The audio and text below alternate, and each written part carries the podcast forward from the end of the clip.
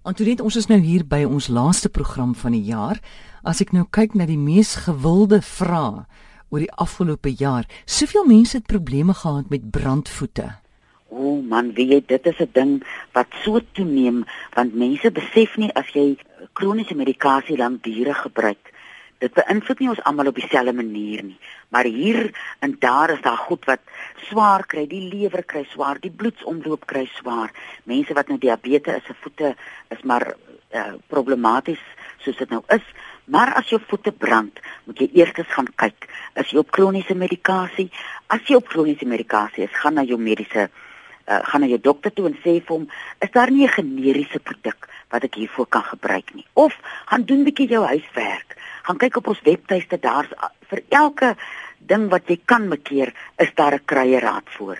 Dat 'n mens uh, as jy nou sê net maar op bloeddrukmedikasie is iets soos kaneelbol gebruik en dan jou so geleidelik speen van die bloeddrukmedikasie en ook emosionele bietjie werk om te kyk wat is dit wat jy doen wat jou bloeddruk hoog maak? Want bloeddruk en bloedsomloop het baie keer 'n groot invloed op voete wat brand 'n ander ding waaroor ek baie oor dink is mense wat nie regte materiale dra soos leer.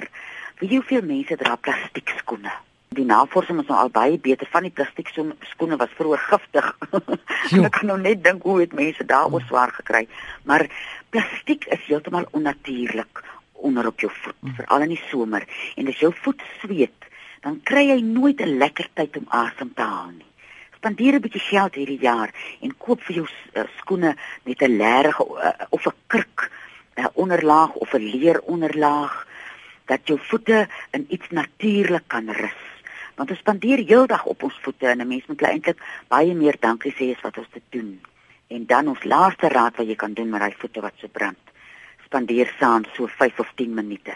Sit hulle in soutwater, lou soutwater, gebruik 'n goeie kwaliteit sout, kristalle en sit daar bietjie met hulle en werk met hulle en vryf hulle. Daai troos van jou hande op hierdie voete wat so brand sê ook sommer vir hulle toe maar. Toe maar toe maar. Dis raad. En dan 'n ander vraag wat ons ook baie gehad het hierdie jaar is velprobleme veral ekseem. Hier kom ons na die lewer toe terug en die uh lewer nie net die lewer as die lewer swaar kry nie maar die preserveermiddels wat ons eet in ons kosse op die lang termyn, jy gaan nie binne 2 weke 'n probleem optel nie. Dit bou so op en dit bou so op en raak iets liggies geïrriteerd hier in jou spysverteringskanaal. Die slim mense sê mos alles siektes begin in die spysverteringskanaal. En van daar af kry jou lewer uh, swaar. So ek sal begin as jy sukkel met uh, ekseem om my lewer 'n bietjie op te kikker of met sweetse bitters of met bitterbos of daai ding dat jy soggens jou halwe suurlemoen uitdruk op 'n glas uh, lou water en jy kan ook die sap van een lemoen, een pink pomelo, een suurlemoen, 'n eetlepel olyfolie en wat jy dan opvul tot hy 250 50 ml is. En drink dit so 3 dae 'n week, veral om jou net so 'n kickstart te gee om jou 'n jaar te begin. En dan moet 'n mens emosioneel dink, wat is daar binne in jou wat jou so laat juk, wat jou so irriteer, want iewers binne in jou lyk jy so. Ja. En mens moet by daai emosionele ding uitkom en vir hom loop sê, "Toe maar." Lyk my al ons einde van die jaar raad te eindig met toe maar. Iets wat ek gewild was hierdie jaar was daai pyn dopa van jou. Pyn self. Ja. Ja en hy werk so heerlik. Jy vat 'n groot blik sampoksaf en 100 gram wintergreen salf. Mens moet die salf, jy moenie die olie gebruik nie. Dis sit jy nou vir hulle twee. Ek vet mos oor 'n dubbelkoker. Ja. Jy sit vir hom in 'n dubbelkoker en as hy gesmelt het, haal jy hom van die stoof af en dan roer jy 'n botteltjie harlemense daarin. Nou die harlemense is ty. So net na jy hom ingeroer het, moet jy hom sommer dadelik oorgooi in 'n glasbottel en dan smeer jy vir jou. As jy weet jy pyn saans, moenie wag dat jy eers by nie smeer sommer jou so hier van 6 uur af.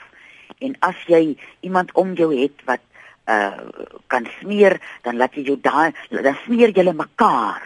En al pyn die een nie dan laat die ander een sommer vir jou ook smeer. Want ek dink by die diere sien ek so baie as die blou apies mekaar so sit en groom hier in die doringboom. Ons het afgeleer om mekaar te groom gebruik nou sommer hierdie pyn self 'n verskoning om mekaar in te smeer. Goed, nou my laaste vraag en ek het dit gesien in ons laaste program maar dat daar was nie tyd om dit vir jou te vra nie is 'n vrou wat SMS in sê Nou is net die help. My man huk al vir 10 dae aan een. Vader. Sy moet nou eerstens vir hom gaan sit maak en vir hom vinnig vra. Sy moet sy moet hom sommer afskrik maak en hom sit maak en, en vir hom vra wanneer laas jy wat perd gesien? Maar sy moet dit streng vra dat hy skrik. En as jy daaraan nie dink gaan hou jy jou asem op en dan ja, dit beteken dat die huk weggaan. Want dit ja vragmaas nou al in 'n spasma.